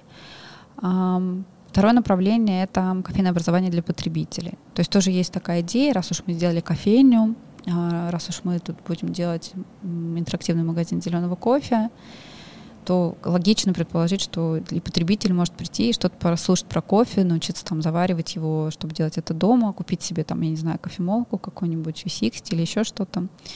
Вот. И, э, и следующее направление — это кофейное бизнес-образование. И, возможно, ну и как бы любые другие мероприятия, образовательные или не очень образовательные, в том числе здесь можно делать. Но у нас есть еще же другие площадки. У нас есть кофейня. Там тоже можно что-то, какие-то, не знаю, делать лекции, мастер-классы. Мы уже, в принципе, планировали закрывать это э, помещение для каких-то там Корпоративов. И, ну, не знаю, например, да. Кофейных. Кофейных, да, там. Она не очень большая, но как бы на 30 человек она вмещает, и там можно что-то сделать, да, то есть, например, там какой-нибудь мастер-класс по открытию кофейни. Я не знаю, ну, то, то есть это же удобно, то есть люди могут посидеть, послушать, и еще и посмотреть, потрогать. Вот в этом плане как бы место уникальное, то есть кофейня закрывается, и там что-то можно делать, какую-то презентацию, оборудование или еще что-то, да. А дегустационная зона также там она многофункциональна, то есть э, в плане, что у тебя там ассортимент из 100 позиций за дверью, и ты можешь э, пожарить любым профилем, здесь же на ростере килограммовым, и тут же э, попробовать любым методом, то есть можно попробовать в каппинге, можно заварить в фильтре, можно заварить в суперавтомате, можно заварить в эспрессо-машине, то есть все что угодно можно с этим кофе сделать, можно попробовать с молоком, это, я думаю, будет интересно и для потребителей, для которых мы будем устраивать экскурсии по дому кофе. И я думаю, это будет очень интересно для там, наших покупателей, клиентов, у которых много запросов на тему того, что, типа, вот, пожалуйста, подберите нам кофе. И, собственно, ну, как бы все, что угодно мы можем подобрать. Uh-huh. Вот. Плюс э, э, учебный класс, кофейня. Э, у нас есть еще шоурум Гурме Стайл. Там тоже можно, в принципе, что-то позаваривать. Можно даже провести какое-то образование для бариста. То есть мы хотим, конечно, по максимуму задействовать э, все возможности дома кофе. Вот. Ну и плюс, конечно, склад, да, он тоже с линией сортировки кофе. Э, у нас там будет sorter, система аспирации, чистки от пыли и э, расфасовка в вакуум. То есть для нас это возможность оказывать дополнительные сервисы, конечно, для наших покупателей, в том числе там возможность бесплатной доставки по Москве. То есть мы, конечно, для себя выйдем на новый уровень. Угу. Кайф, кайф. Ну, э, как мне показалось, э, В общем, это надо видеть, как мне кажется, потому что на словах это все очень клево, и когда ты это видишь э, вживую, тут прям расходится вообще. Ты смотришь такой, блин, да тут можно все что угодно делать. Да. Все, что вы думали делать с кофе, здесь можно, Можно делать. делать, это Тут, правда, э, да. Ну что, я не знаю, тут э, мне кажется, если бы здесь был бы поблизости э, спортивный зал, баскетбольная, короче, площадка, бассейн, Ага. то все бы кофейные чуваки бы здесь были и такие. Ты, да, нам- тут- ты идею предлагаешь, да? да, да. Тут э, нужна типа зона отдыха, чтобы между каппингами и э, там с чем-то еще обучениями отдыхать как-то и э, как-то разминаться, вот и все, и можно опять продолжать и так далее. Вот, потому что то, что здесь кофейня есть, это прям очень круто. Очень круто, да. Да, ну ладно, давай тогда закругляться. Мгм. А, хочешь ли ты пожелать что-нибудь на Новый год ребятам, которые будут слушать, вдохновляться? Что если они захотят э, сюда приехать, посмотреть что-то или что-то поделать? Как им это сделать? А, ну смотри, ам, мы э, еще не закончили, в общем-то, строительство мы закончили, но работу над домом кофе мы еще не закончили, мы ее будем продолжать. Производство ФЛО переезжает ам, в январе, и мы планируем запуск кофейни уже для всех, и, ну и дома кофе для всех где-то в конце февраля, начале марта. Ну Вот, поэтому как, как только мы ее откроем, мы сразу, конечно, напишем везде. Пока, э, возможно, экскурсии там какие-то для наших покупателей в большей степени, там для покупателей гурме, клубрю. э, вот, поэтому еще чуть-чуть надо подождать. Я понимаю, что всем Да. очень интересно на самом деле. да. Я тоже буду рада э, увидеть здесь людей из индустрии. Я все жду, когда уже тут будут толпы, потому что это круто, когда постоянно ходят люди. Ну, в плане, блин, это классно чувствовать причастность э, м, к чему-то большему, чем просто твоя компания. Мгм. Вот. И я всегда рада всех видеть. Ну, то есть ты обычно видишь всех два раза в год на пире и на выставке в марте, на э, Кофе Экспо, а сейчас это будет возможность работать во всем в этом и быть вовлеченным в это, и э, быть осведомленным там, о последних новостях рынка, просто потому что ты находишься в этом центре кофейной индустрии. Поэтому я тоже все это очень жду и хочу, но вот как бы надо чуть-чуть подождать, потому что не хочется людей приглашать на что-то полуготовое. Хочется уже как бы во всей красе открыться и показать. Учебные программы мы планируем проводить уже с Нового года.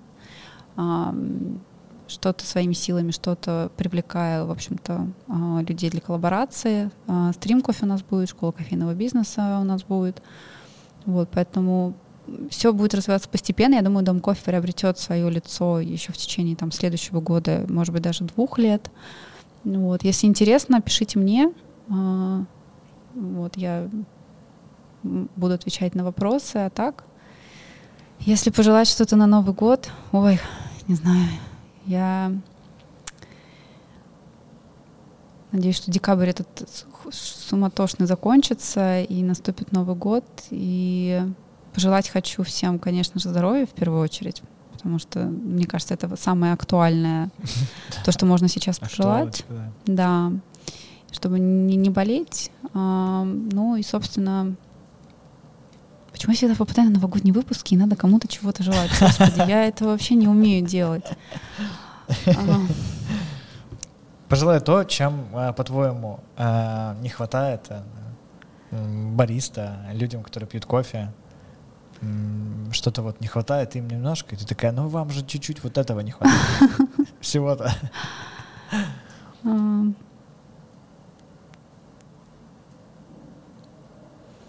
Я не, не хочу насаждать какие-то свои мысли. Мне кажется, просто наслаждайтесь кофе а, и будьте добры друг к другу и к себе.